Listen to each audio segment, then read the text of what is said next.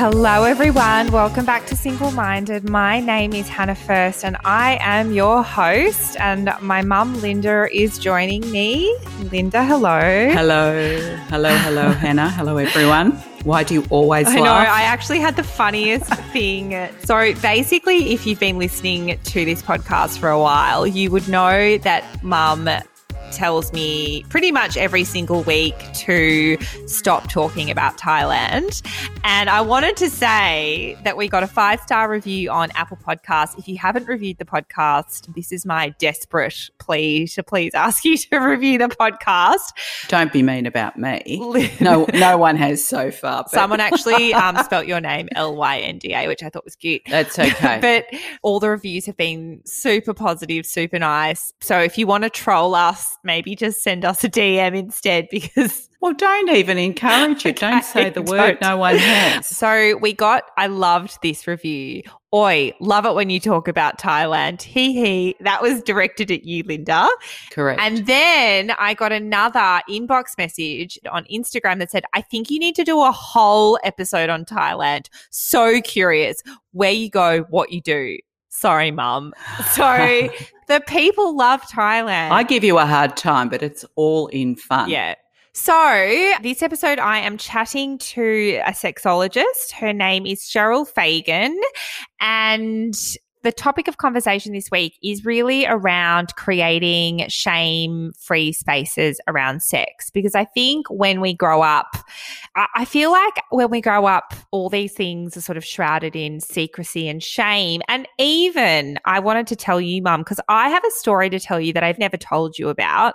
Even though I grew up in a household where mum is obviously super open and But we never sat down and had the no, chat. you didn't. I have to confess, I never chatted. I just hoped that the school was chatting well, they, to you. Well, they weren't. but what I did want to say was that not to do with sex or anything, but to do with periods and also to do with acne. So I used to get really, really embarrassed about having breakouts and pimples. And I used to like buy, remember how Dolly, the magazine, used to come with free samples of like Clearasil Yes. or Clean and Clear or whatever? Oh, yeah. I used to Yep. hide those under my bed because I was so embarrassed that you would find them and you would know that I was using pimple products. Wow. This is how im- That is strange. very strange.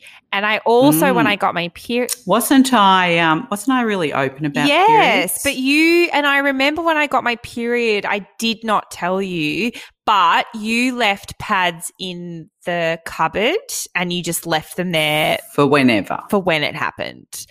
But I learnt about sex through Sex in the City, to be honest, because I remember we were on a trip to New York. You had all gone out and uh, you said I wasn't allowed to watch Sex in the City. Yes, pretty racy. But because we were in New York, it was on cable. And so I spent, I remember you guys went out for the day, knowing me refusing to go on that was usual, usual. exactly. I spent the entire day watching Sex in the City, and I think I got all of my sexual education Information from Sex in the City. So kids today, though, they can watch that great show, Sex, education. I wish. and Gillian Oh, ah. Gillian Anderson as the sex therapist mother, absolutely brilliant. We loved it, even though it's not aimed at our age group. But didn't you watch? I suppose you were older when you watched Girls. I was older when I watched Girls. I was already well aware, well aware. Anyway, today is all about shame and sex and how can we have more honest and open conversations about sex. So, hope you enjoyed the interview. I'm joined today by sexologist Cheryl Fagan. Welcome, Cheryl. Now, you're a sexologist, so I would love for people that don't know what a sexologist does to get a bit more of a background of what you actually do and what you studied. Thanks, Hannah. Thank you so much for having me. Yeah, so a sexologist, I feel like when people hear that, so many different things come to mind as to what one would be doing in a career. So, as a sexologist, you can be certified as an educator, a counselor, or a therapist, or a researcher. And so, I am a certified sex educator. So, after you do your study, just like with psychology or psychotherapy, you get accredited through an association. So I'm accredited through AASECT, which is in America, and also through SAS, which is the Society of Australian Sexologists. And I, I did my bachelor's in psychology. And then I went on to do my master's at Sydney Uni in sexual and reproductive health. Yeah, so I guess a sexologist, there's a lot of preventative work, which is what education would be doing. A lot of educators teach in schools, mm. but then also sexologists are also therapists so they're helping individuals and couples have better like sexual intimacy or work through sexual shame sex is such a like integral part of who we are and our very humanity and mm.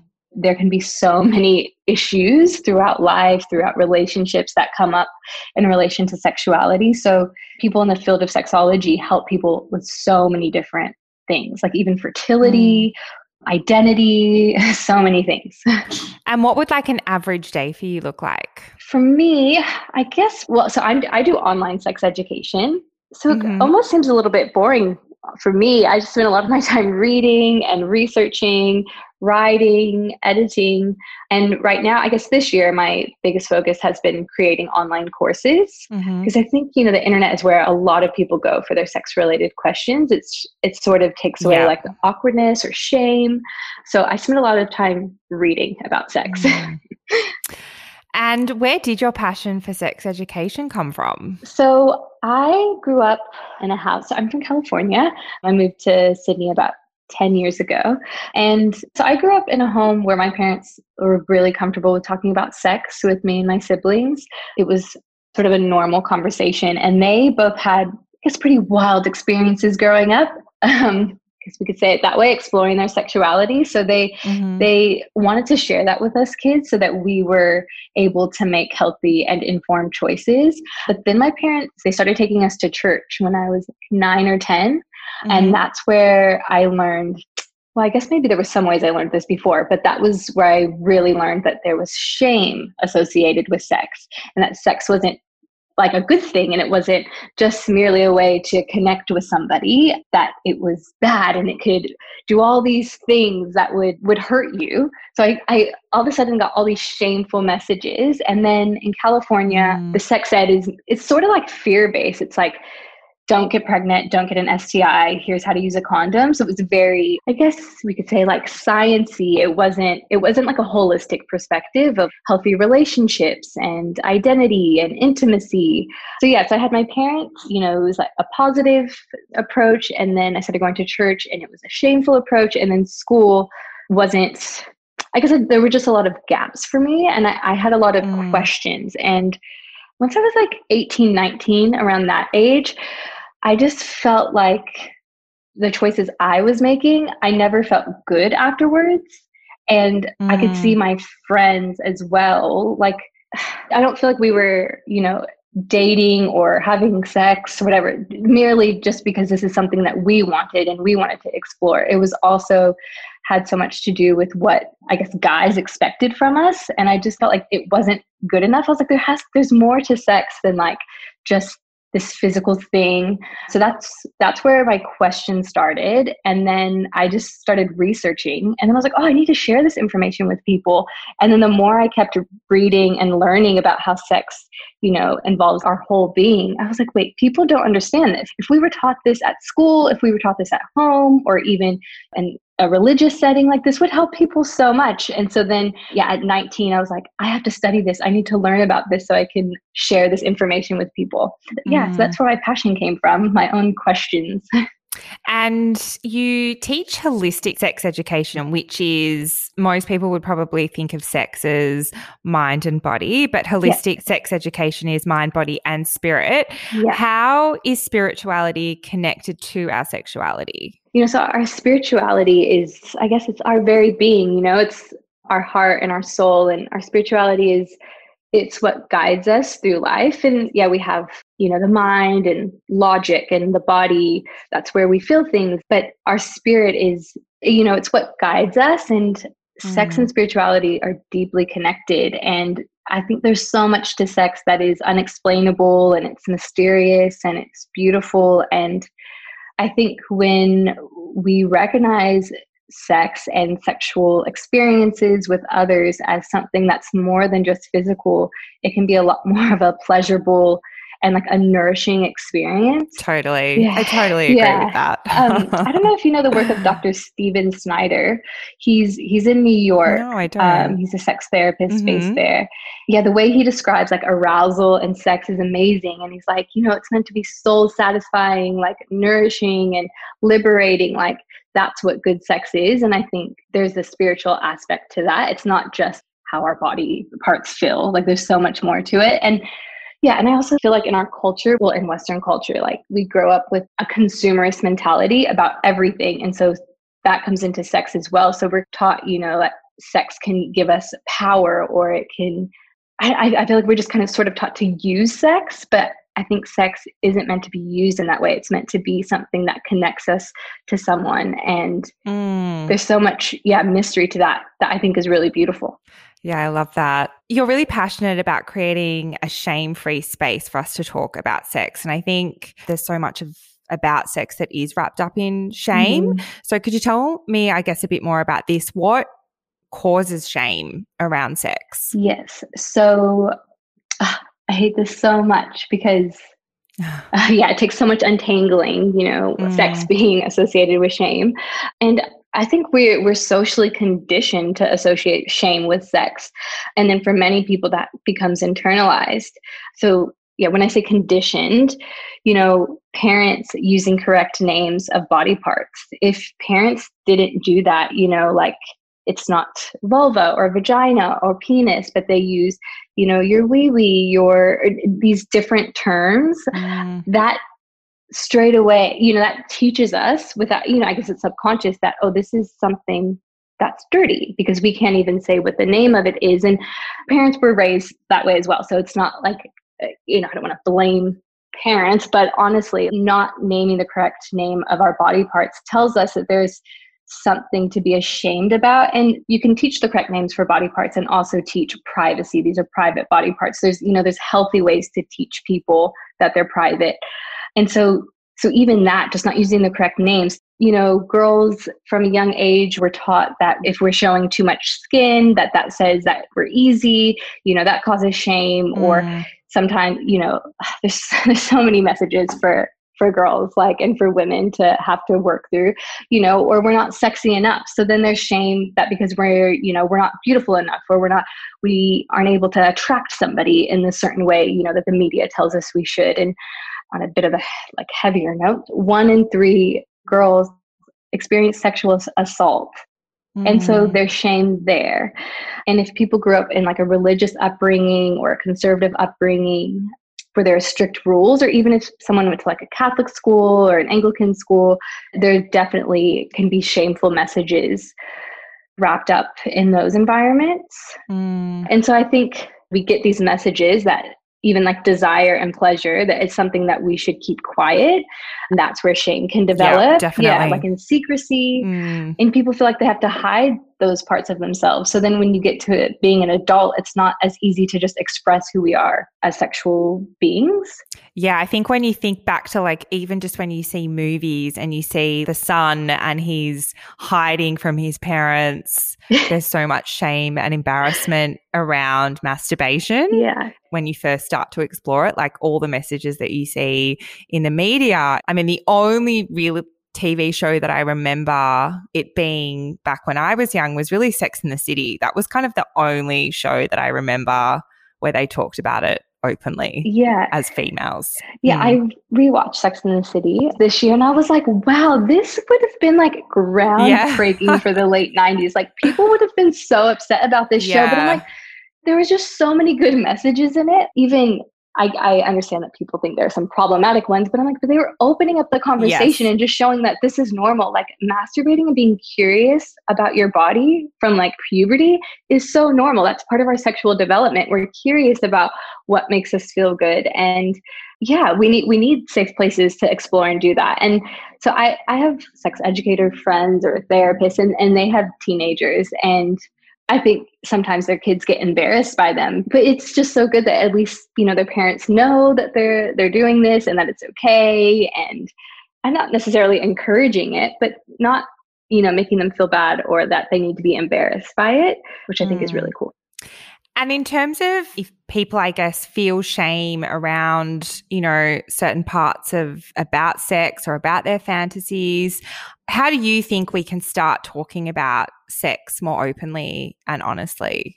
And especially, I guess, with our partners. I, I listened to this episode of Sex with Emily and I, and she was talking to like a a listener had called in and he or she was like, you know, I want to do this with my partner. And she's like, have you and your partner ever spoken about sex openly? And the listener was like, no. And I was like, oh, wow, I wonder if that's quite common that couples have sex, but they don't actually talk about it. Yeah. Openly and honestly. Or even if you're, you know, dating someone and I've had experiences where I've been dating someone and it's not been good, but I don't know how to broach the subject. Yeah. Yeah. I think another like consequence of you know shame around sex is the silence and because in school mm. there aren't we don't have like spaces to have healthy conversations around sex of course when it comes to intimate relationships it's going to be awkward so people can be having sex but they still don't know how to talk about it with a partner so mm. i think for one like what you're doing this podcast is really important because you know there there are a few podcasts now that are talking about or i guess there's a lot about like relationships but with sex and even just like listening and hearing people have dialogue taking away that awkwardness around it can be really empowering for people. You know just listening in on people's conversations. Like i was listening to some of your episodes and hearing you and linda. Yep. Yeah like hearing you two talking like that is just this this is just so important and just people getting to hear other people's perspectives i think can maybe make it a less daunting conversation mm. in their lives. Yeah i think people would, would have been surprised because my mom had sex on the first date with my dad. I feel like people would be like oh wow. Like i can't believe they're talking about that. When did your mom tell you that? Like how did you find out about that? We always knew that. We always knew that that they had sex on the first date. From forever i think was always not maybe not when we were super super young, but yeah, as we got older, that was always uh, it was like a funny joke yeah, in the yeah. family. Um, that's that's cool that they were open about it. So I think moving past and being able to talk with your partners, finding spaces. I've actually created a card deck for couples, and there's just different questions that it's a tool and helps people to mm. bring up the mm. conversation because people, you know, one partner might find it so incredibly awkward or one person might be too embarrassed to even ask the question.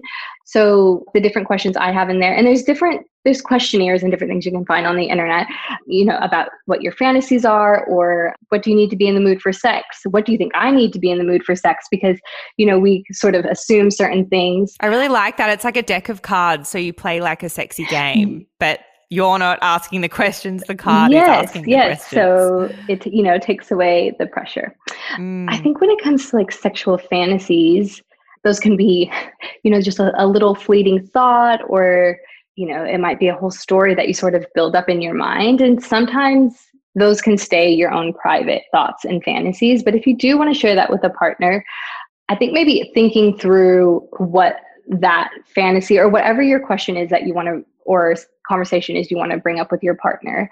Think about it, reflect on yourself. How does it make you feel? What does sex mean to you? What are the reasons for having sex? Different things like that. Workout even journaling. I really recommend journaling, writing things out, and then being able to like bring it up to a partner like, hey, how do you feel about this? And they probably want to talk about it as well, but don't know how to talk about it. With fantasies, I think understanding that sometimes our fantasies like we don't actually want to live them out they just stay in our mind so if it's something mm. you hmm. don't always have to tell your partner but if you feel like you want to and you want to share that with them i guess you just got to get brave but i think before you can do that if you're having any self-judgment try not to judge yourself yeah because sometimes our sexual fantasies and erotica you know that helps us feel sexual and helps us feel desire and pleasure and that's all good and fun just because you have a fantasy, it doesn't mean it needs to happen in real life. It could just be something that you like to do, you know, to have solo sex, masturbate. It's like something for yourself. I feel like when Fifty Shades of Grey came out, it was so popular and it must have been like, oh, so no one's spoken about it before, but we're all into this. Yes. That was a bit of a moment in our culture where people were reading that on the train. Yes. I remember my my mum was reading it. We were on a holiday together and she was reading it by the pool. That's amazing. Which when you think of different fantasies that you have, you know, maybe if one partner is feeling like they want to have kinky sex and they just say that, well, you need to be really clear with your partner. What do you define as kinky or yeah. aggressive sex? Because one person might think that, you know, kink to someone could just be like a slap on the bum, whereas someone else wants to get a whip. Mm. And so if you're just thinking, oh, I mm. just want to be slapped a little bit, and the other person comes in with a whip, it's like, whoa, whoa, whoa. So you really need to clarify and be specific about what your fantasies are. And if one partner has has certain fantasies where the other partner feels like it's a bit too extreme, I think it's really important to respect that other person's boundaries and not obviously push or expect anything sexually from your partner that they don't want to do. And again, that's another time to reflect on yourself. Okay, why is it that I want to have sex this way? What does it mean to me? Explore that, not just the physical part of it. Like, what does it mean to you and to your partner mm. if you were to do that? What kind of other tools would really help? Do, you, do couples go and see sexologists to talk through the blockages they have around sex? Yes. So you can either go to like a sex counselor. So the difference between mm-hmm. a counselor and a therapist. So a counselor will help a individual or a couple kind of go through your sexual history, look at, you know, the issue that you are presenting with and they can i guess give you tools and advice to help you get through that with some things learning like mindful breathing or having certain rituals before like a sexual experience can really help people to get them in the mood. But if it's something a bit deeper and that still isn't helping they'll then refer them on to a therapist who will go deeper into why those issues are there. But I would totally suggest, suggest, and recommend seeing a therapist because you know they're trained in the science, they have experience, and they're really there to help people to feel sexually confident and then also to have like the best sexual experience you can with your partner. And there's always something new to learn about sex. Like we're not we don't know all of the answers. And because of our upbringing like our school experience what was modeled in our homes mm. from our parents or guardians like all of that influences us subconsciously and consciously. And so there's a lot to work out to have free liberated sex with a partner. And I think, I think seeing someone can give you like really specific tools to work out the different blocks that someone has so, one thing I was um, thinking about earlier, and I've recently just finished a course on pelvic pain, like in sexual pain, partnered with a pelvic physio, and an, an issue that people have. So, it's not just like psychological sometimes, the issues that we have with sex, sometimes it comes out physiological as well. So, like vaginismus, that is a tightening of the vaginal muscles. And people literally have like muscle spasms and can't have penis to vagina intercourse or with a toy. Some people can't even, you know, put in tampons. And so much of that has to do with shame and guilt and these, you know, these different issues that we have around sexuality. So I'm all about seeking professional help because if you want to have free, good sex, you can. Like you can have that. Mm. Yeah. I really liked what you said, the tip about like I always listen to a lot of podcasts and I feel like that really reduces the shame around sex because mm-hmm. I hear other people talking about sex really openly. And so I guess I don't feel like so alone. Do you have any other, I guess, final tips for anyone that's been that they might have some fantasies that they're they're like, I can't ever tell anyone about this, or they're they're feeling really ashamed about the things that they want to do. Any like final tips for people to kind of remove some of those blocks that are stopping them from pursuing that really good free sex, as you called it? Yeah. Resourcing yourself, becoming knowledgeable around sex by listening to podcasts and reading reading books. The fantasies and different maybe things that you define as issues that you have around sex, they're probably normal. And a lot of people are thinking these same things. You're definitely not alone. And so I would recommend a book called Come As You Are by Emily Nagoski. This is like the manual for, I, th- I feel like, the sexually liberated woman and understanding your pleasure and owning yourself sexually. Come As You Are, mm. such an important book. Okay. I'm going to write this down. Yeah. Nicole Daedone. Her book is called Slow Sex. And it's a lot about like orgasmic meditation, which some people might find mm-hmm. to be a bit too out there, maybe a little bit weird, but her book is so important. That sounds good to me. yeah, yeah, I love it. I'm all about it. Orgasmic meditation. But it's just really about being in your body and being very present when it comes to sex. And yeah. Yeah. And then I also think Love Worth Making, which is by Dr. Stephen Mm. Snyder. That's that would be for people in relationships. Okay. Love worth making. Cool. I'm going to put all the links to these in the episode notes because I think these are really, Yeah, yeah. really good tips. This slow sex one looks right up my alley. When we were chatting before about the spirituality side of things, that to me is Yeah. the ultimate when you've got that kind of like deep connection with someone. And I think then being able to say what you want becomes a lot easier when you have that deeper connection with someone. Awesome. I love all those tips. I'm going to check all these books out. Can't wait. I'm going on a road trip on Yes. Friday and I need I need some audiobooks to get me through. My mum will be sitting next to me, so maybe we can like I can get her on some of these as well. Yes, great. And then you guys can reflect together. Yeah.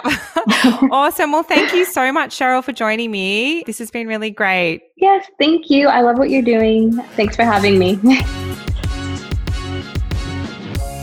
Hi, Linda. We're back. My favourite topic that was a great chat. There was a lot of talk about fantasies. Yes. I have um, I have the same fantasy every night. Do you want to hear it? What is it?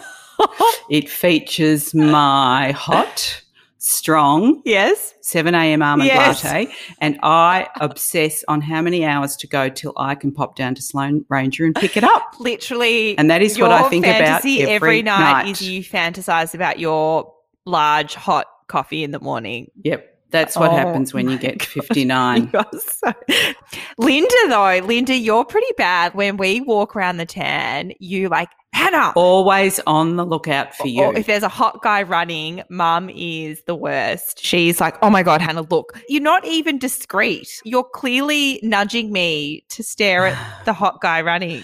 That is definitely the place. It is. but how you actually stop someone who's hot and running and try to have a conversation, I do not know. We haven't got there yet. that was last week's challenge to talk to someone you don't know. Did you do yes. So, so I, it, it wasn't quite the challenge, but it was. So I was out at a restaurant bar and I started chatting to the bartender, just having a bit of a flirt with the bartender.